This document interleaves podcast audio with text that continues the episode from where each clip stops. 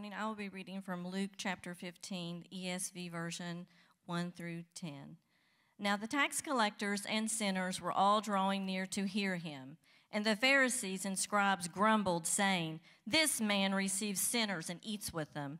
So he told them this parable What man of you, having a hundred sheep, if he has lost one of them, does not leave the 99 in the open country and go after the one that is lost until he finds it? And when he has found it, he lays it on his shoulders, rejoicing. And when he comes home, he calls together his friends and neighbors, saying to them, Rejoice with me, for I have fi- found my sheep that was lost.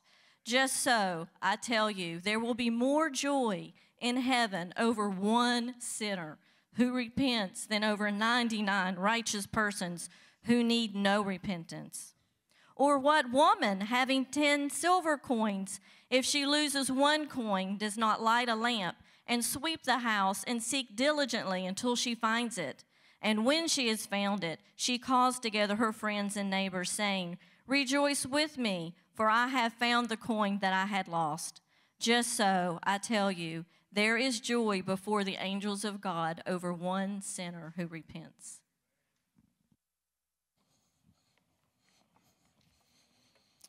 All right. Thank you, Crystal. And uh, young people, if you didn't get the message, uh, fifth, sixth grade and up, you're dismissed right now to go upstairs. If you want to go upstairs, go ahead.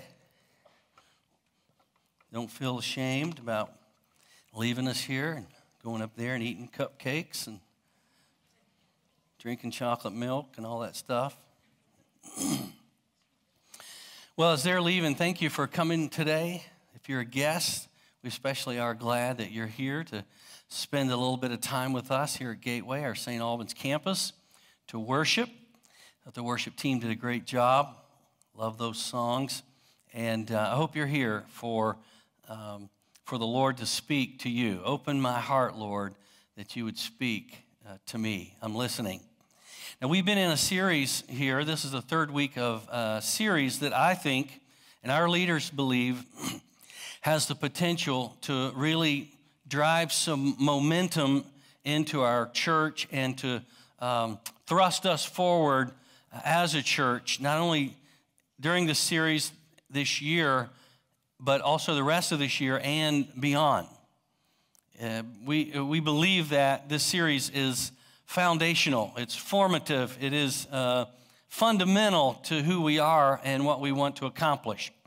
I don't know if you've been struggling with your purpose in life, uh, maybe what God put you here to do, what you're supposed to be doing, but I, I just want to tell you, you can hear some of it today. And this is something that God wants you to do, all right? Uh, so we've been in a series called Pray for One. Pray for One. Now, this is a, a prayer driven series. it is it is uh, about prayer, but it's, it's about also one. It's about reaching out into our community. We started this series in the Sermon on the Mount. You remember the Sermon on the Mount?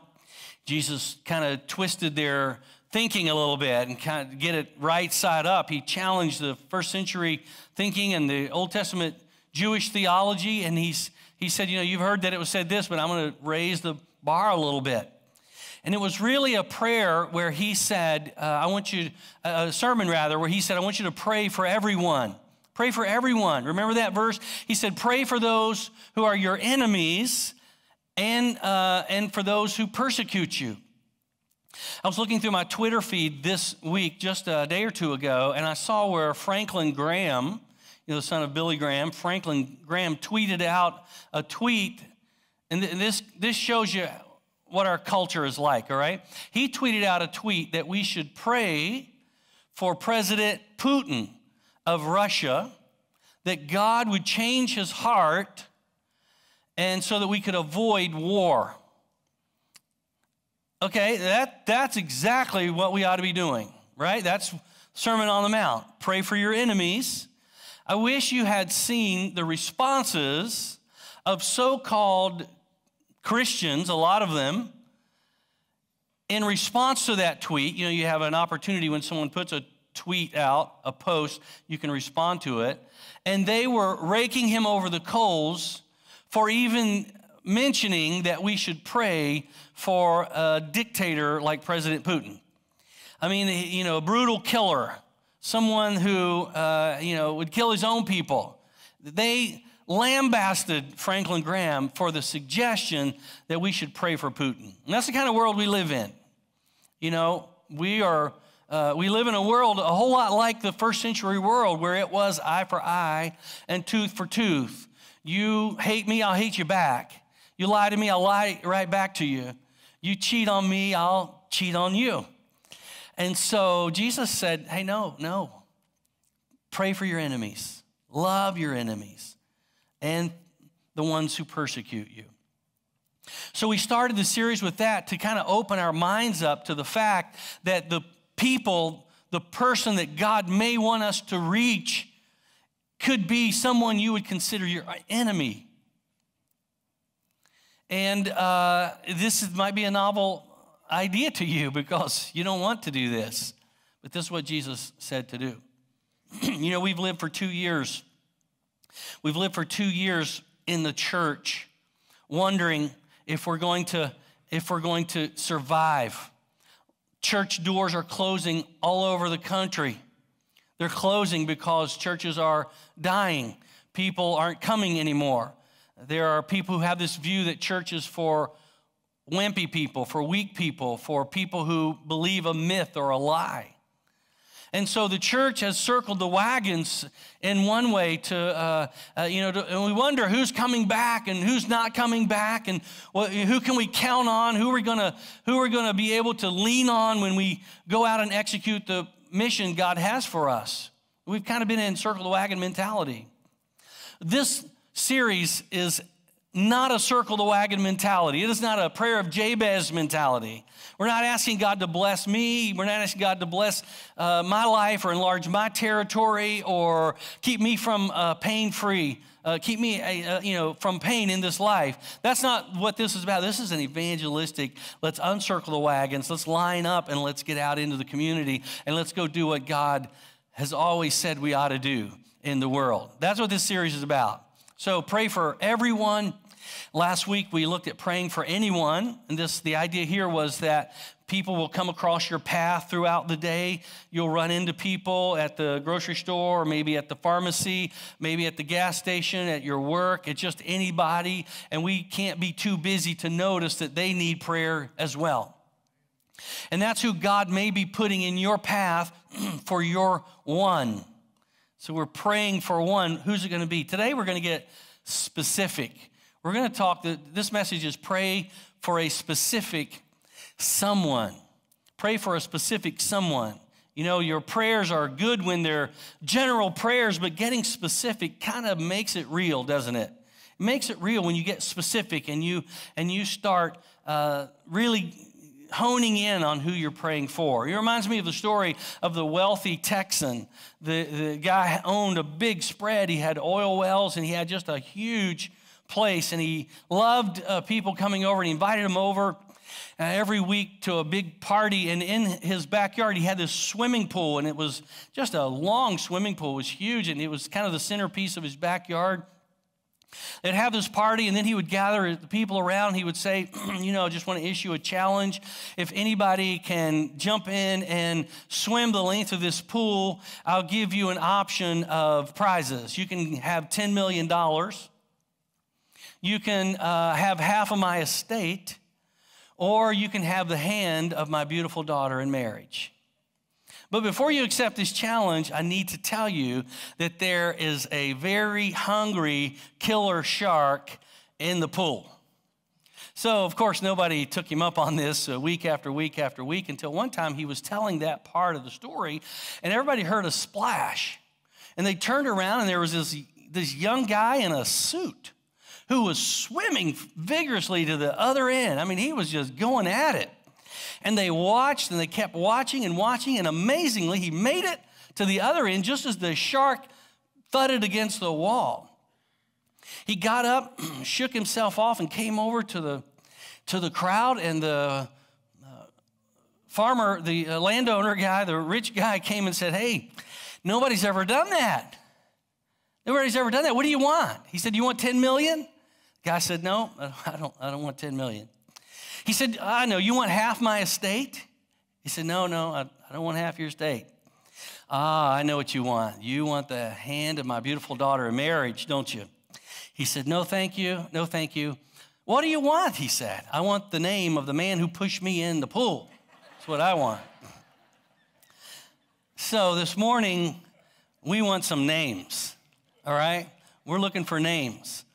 and uh, you, you'll see up here on either side of me, there's sticky notes up here on the, on the wood uh, part of the stage. And there are a lot of sticky notes that have names on them, and that's from the first service. And you might have noticed if you're a regular here that we haven't done communion yet. Usually we do our communion and offering time before the sermon. But for the next few weeks, we're changing the order. We do the sermon first, and then the response time is going to include uh, going to the communion table and the offering table, spending time there. Also, you can come up for prayer. If you come to this platform and kneel and pray, we understand that you're, you're praying. Uh, you, are praying uh, by yourself. You just want to come pray. If you come to me or to Joel on the side and you want prayer, we'll pray with you. Uh, or, or, you can come make a decision, find out what your next step of, uh, of your journey of faith is. It could be for you um, a profession of faith. It could be baptism. It could be putting down roots here as your home church. Or it could be uh, maybe you need to join a small group. And if you come and ask us, we'll find out where you are and try to help you get. You can do that during this time. And you can also write your name. Pray for one. One name. If you want to disguise that name because you're afraid people will know it, you can put it in parentheses and we'll know that name stands for another name. You can put initials, whatever you want to do. And then we're going to gather these up each week and we're going to take them to, the, to Shelly Sleeser, who uh, is our artist in the main lobby, and she will add these names to our board back there in a cool kind of way. And we'll be able to see this as we go through this series, and we'll be able to pray for one collectively. So that's what our response time is going to look like today, all right? So for now, what I need you to do is turn to Luke 15 if you have a Bible. If you don't, uh, you know, we just read that passage, but you know this, uh, this uh, passage, Luke 15, is often called the lost chapter. It's called the lost chapter, not because it was missing in the manuscripts and they had to find it. It's called the lost chapter because it talks in this uh, in this chapter, Jesus gives three parables about something that is lost. And by doing this, he is demonstrating or revealing the heart of God for lost people. So, first there's a lost sheep, then there's a lost coin, and then lastly, there's the lost boy, we could say. We often call him what? The prodigal son. so, Jesus is telling these three parables, and we're going to grab a couple things out of these parables. But before we do that, I want you to, I want you to understand the setting of this chapter, right? In uh, verses 1 and 2, there are four groups of people mentioned uh, here who are listening to Jesus. There are tax collectors, and there are sinners, there are scribes, and there are Pharisees. Now, also, the disciples were there, they were listening. They always had to figure out where they were in the story. And so these people were listening to Jesus on that day. now, the tax collectors were hated people. They were put in this, uh, in this group. You know, really, we could say there were two groups of people here. There were four mentioned, but there were really just two groups. There were what some people would call the undesirables, the tax collectors and sinners, and there were the desirables, you know, the religious leaders. Uh, there were the in, in crowd and the out crowd. And as you know, if you've been around the church, been around the Bible any length of time, you know that Jesus often flipped that script, and those who seemed to be undesirable were actually, in Jesus' mind, in God's heart, the desirables. If they were the undesirables, they were the desirables. If they were in the in crowd, they were really in the out crowd. Uh, you know, what's up is down. You following me? Is this too quick for you? You know, this is how Jesus flipped the script. Kingdom values were different than worldly values. If you wanted to be first, you had to be last. If you wanted to be rich, you had to be willing to let go of your possessions. If you wanted to be great, you had to become a servant. And that's the way Jesus uh, taught, and that's, that's the kingdom values. So you remember these two groups of people, tax collectors and sinners, they were the undesirables, but in Jesus' mind, they were really the desirables. And then you have the scribes and Pharisees who were the desirables, but Jesus really beats them up a lot in his ministry. They were the undesirables. They're the ones that these people hated, and there was a lot of conflict. People hated the tax collectors because they worked for the Roman government against their own people. They were the ones who, who uh, you know, collected the taxes for the Romans or the local government. Oftentimes, I know the Chosen series portrayed this a little differently, and maybe it was different in both cases, but here's how it might work. The, the Romans would gather together these Jewish men who wanted to be tax collectors and say, well, I got five provinces here. This province is worth $10,000. This is worth 20. This is worth 10. This is worth 15. Which one do you want? And so they would bid on these uh, provinces, and they might tell the Romans, hey, I'll take your 10 and I can get you 12. And, uh, and so the Romans say, okay, you got this one. But what they would do is they would bring Guido along. You know Guido? Anybody know Guido? He's the guy you don't want to mess with, and you don't want him knocking at your door. They bring Guido along, and they wouldn't get just 12,000, they would get 15,000. And so the Jewish people hated these tax collectors. They were despised. But Jesus finds himself with them a lot. So they were in this crowd. And you get the picture here that the tax collectors and the sinners were up front trying to listen, while the scribes and Pharisees were standing in the back, socially distancing with their arms crossed, criticizing, complaining, listening for anything that they could get him on, trip him up on. So that's the scene. Tax collectors, sinners up front the charlatans, the, uh, the scribes and Pharisees were in the back, and Jesus is really talking to them while he's talking to everybody. And so he tells the story, three stories of something that's lost. Now, there's two things I want you to get from these stories in preparation for you getting uh, a name on your heart to pray for one. First of all, God loves the one. One is a big number in God's economy. One's a big number. It's a big number. You know, the religious people were criticizing Jesus because they said, This man receives sinners and eats with them. And you know, this, is a, this is an accusation, but it's also an observation. If it's an accusation, Jesus is guilty, isn't he? He's guilty.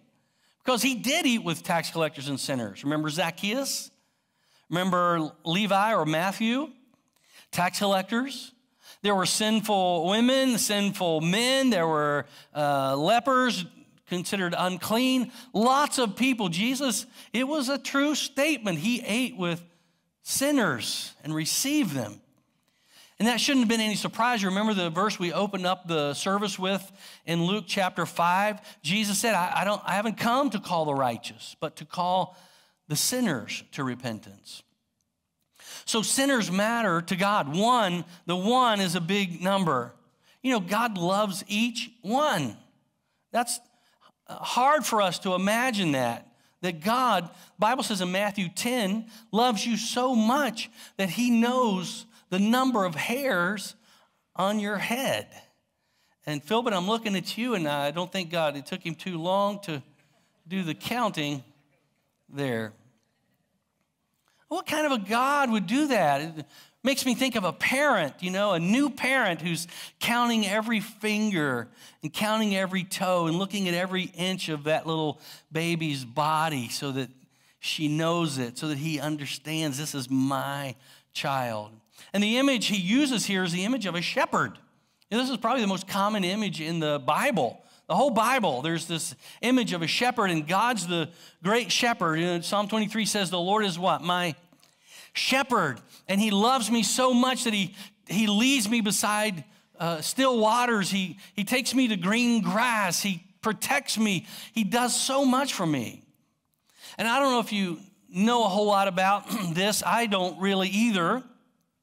I've heard a lot and read a lot. Sheep are, you know, not the smartest of animals. They'll go places they can't get out of just to get the greener grass.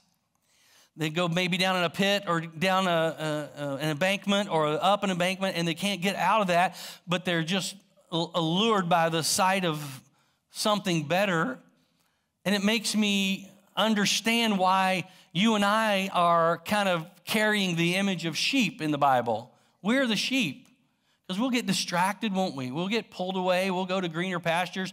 We'll get into a spot we can't get out of just because the spot looks better than the risk of losing my family or losing whatever it is. So, this the idea of a, a shepherd losing one sheep is a common image. Now you might think, well, just one 99 in the pig, uh, in the not the pig pen, but the sheep pen, and uh, uh, one out there. Why worry about the one? Did you know that shepherds had names for their sheep? So if you had 100 sheep, you had 100 pet names. You know, people like to name their animals. Uh, you know, not, I'm not talking about dogs and cats. That's kind of normal. I'm talking about their cows and their uh, horses, and you know, uh, maybe if they've got a bunch. Jesus said in John chapter 10, listen, he said, the, the sheep hear the shepherd's voice, and he calls his own sheep how? By name. He calls them by name. And, and do they know his voice? Yeah, it says they know his voice. So when the shepherd's doing the roll call that night, uh, let's call him Chucky. Chucky's not here. Where's Chucky? Hey guys, where's Chucky? He didn't show up. Well, he, you know, he was going after greener pastures. He went down that hill and we never saw him. And so the shepherd knows and loves Chucky, so he leaves the 99 and goes for the one because he's the great shepherd. You know, we live in a culture where one's not a big number, one's not that important. One. And it really wasn't important to the Jewish and religious leaders. I don't know if you remember when Jesus was about to be crucified, he was put on trial. The religious leaders, you know, they understood what was going on. They knew he was innocent. They knew he was innocent because they said here uh, in the Gospel of John, the high priest said, Do you not understand that it is better for you that one man should die than that the whole nation should perish? In other words, let's not lose our place here we were grandfathered in by the Romans. We were allowed to worship one God. And if we concede that this man could be the Messiah, could be God, they'll accuse us of being just like them, worshiping more than one God. And then we'll have to worship their gods. Let's not risk losing our face, losing our place in the nation. So one doesn't matter. Kill the one, get rid of the one. It's just one. But you and I know God's heart. God cares about the one, doesn't He? He cares about the one. He's the great shepherd of the sheep. That's what the writer of Hebrews called him, the great shepherd of the sheep. Peter called him the chief shepherd and savior of our souls. We're the sheep, they're sheep. He's the shepherd. So the one matters. And think about this woman, this woman who swept the whole house just to find this coin. Now, you may not know this, but in your, the notes of your Bible, you probably find out that this coin was worth a day's wages. Now, I don't know about you. Maybe, let's say you make $100 a day. $100 a day. Would you, if you lost a $100 bill, would you look for it? Sure, you would. Sure, you would. Now, I got to be honest with you. Sometimes I throw pennies out the window. Like if I get them back at the drive through or something, I'll throw them out the window. And I'm only doing it to make somebody else's day. Because you know how people get excited when they see a penny? Do you pick pennies up? How many of you don't pick pennies up? I don't pick pennies up because they're kind of dirty, aren't they? I mean, they're dirty, and they're only a penny. I mean, they're worth, worth less and less. But if I dropped a dollar, I'd pick a dollar up. You know, if you get enough pennies, you got a dollar. But good luck with that. I got a jar full at home you can have. I'd pick a 20 up, I'd pick a 100 up. I wouldn't get all bent out of shape about losing one. This reminds me of the story of the Federal Reserve conveyor belt where there was a 20 and a 1, and they were going along together. And the, uh, the one looked over to 20 and said, Hey, Alex, where you been lately? And Alex said, Oh, man, I've been everywhere. I've been to, I was at Europe last week. I was in that new restaurant down the street. He said, I was at Disney World a few weeks ago. He said, Man, I've been everywhere. What about you, George? Where you been? And uh, George said, Well, you know, for me, it's always the same church, church, church. It's the only place I go. Now, I can tell you, we love ones here at Gateway. There's enough of them. And if there's zeros beside them, we love those too. Now, everybody likes ones with zeros. This woman searched until she found it. And I want to tell you this prodigal father, the prodigal's father, don't think for a minute that he wasn't waiting anxiously for that one. And he knew his name. He had counted his fingers and toes, maybe the hairs on his head. And that boy was out squandering his inheritance and doing things unspeakable, living with the pigs. The Bible says he had to come to his senses before he made his way home. Now, I don't know, you know, theologically what persuasion you are, but you know, Calvinists, Calvinist Reformed theology, they love the, these first two parables because the, the shepherd, you know, has to find the sheep and the woman has to find the coin. The sheep can't find their way home by themselves and coins don't just roll out in the middle of the floor. And Calvinists believe that, you know, you don't have a choice in the matter. You're either saved or you're not saved. And you can't do anything about it. It's all the shepherd, it's all God looking for you. But they don't like this last parable, the prodigal son, like I do, Arminians, you know, because the Bible says the boy was lost, but father didn't go searching. He didn't go look. He waited. He waited for the, the son to come to his senses. He put the word out hey, your dad's still got an open door for you. And you know what heaven is like? And if you'll come to your senses, you can come home. Which of these is true? Well, uh, we shouldn't really argue about these. I think they're both true. We need to look, don't we? And we need to come to our senses as well. So, there's a lot we could say about these, but the one thing we can say about all three of these parables is that God, God loves the one. And the last thing I want to say is God loves a big party. Here's something in common with all three parables there's a party. The shepherd finds the sheep. And I want you, I want you to notice in those first two parables, there's a phrase friends and neighbors. He tells his friends and neighbors, they have a party, found the sheep. Woman finds the coin, she calls her friends and neighbors. That's what the Bible says. Woman, friends and neighbors. Shepherd, friends and neighbors. There's partying going on here. God loves a big party. And that's what Jesus says here. There will be more joy in heaven over one sinner who repents than over 99 who need no repentance. You know, God loves a party. Remember Jesus' first miracle? Who remembers it? What, what, what was it? Turn water to wine. Where was he? He was at a party. He was at a wedding party. And, and the people were amazed. This is the good stuff. I mean, we're really ready to party now. You know, Jesus liked to party so much and I know when you hear my word party, some of you who grew up in the 60s and 70s, I know what you're thinking. Don't think that kind of party, okay? Think, uh, think a good, wholesome get together with friends, laughter and rejoicing and encouraging of one another.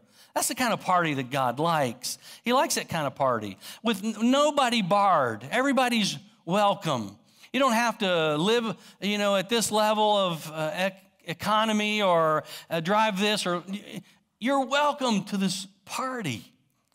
And so that's what he's saying here. You know, there was a saying in the Jewish religious uh, uh circles there, and it went like this it, it, went, There will be more joy in heaven over one sinner who is obliterated than 99 who escaped God's wrath. So you see, the Jewish religious leaders celebrated destruction and death. They liked it when sinners were stamped out. Remember, eye for eye, tooth for tooth.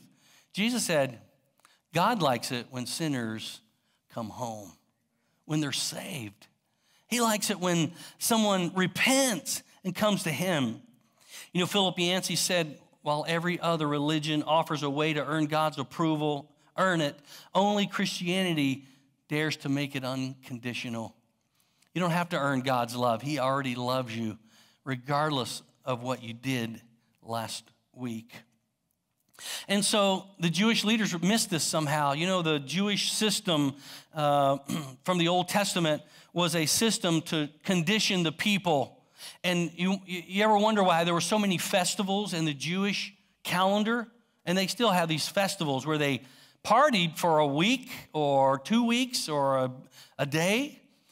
God was conditioning them to live a life of rejoicing and gratitude. But they missed it. And somehow by the first century, these Jewish religious leaders were, they weren't celebrating and rejoicing. They were scowling. They were critical. They were hard on people. They were legalistic. They were angry. They were sad. And that's kind of the, the picture that Jesus came into. And it broke his heart to see these religious leaders so hard on the people, so legalistic with them. And I'm afraid there are some Christians who are just like this.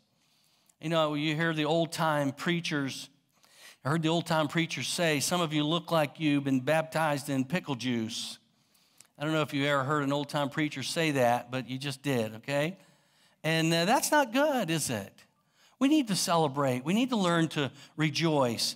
And th- they said about Jesus in Matthew 11, they said, Look at him, a glutton and a drunkard, a friend of tax collectors and sinners. We need to party more.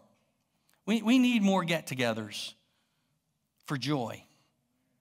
You know, I'm reading Kyle Idleman's book, One at a Time, and he tells about a time in his church at Southeast Christian in Louisville where they emphasized this in their church, and he said they had parties everywhere. They had small groups doing parties in parking lots. They would take a grill to Walmart parking lot and just set it up way in the back, and they would just invite anybody to come. You know, if you, you, you open up a grill and smoke's coming out of that, you're going to attract some people, right? Yeah, you're going to get some people. And they just gave food away and laughed, and they said, Why are you doing this? They said, Well, we just, we're just, we're here for you. What do you need? You need us to pray for you? He said there were parties at bus stops. There were parties in break rooms, parties in teachers' lounges, there were parties in backyards around pools, and some who didn't have a backyard big enough for a pool. He said there were parties everywhere. And the people that were reached and touched because of this, he said, is innumerable. We don't even know the people into which we planted seeds of rejoicing and the gospel.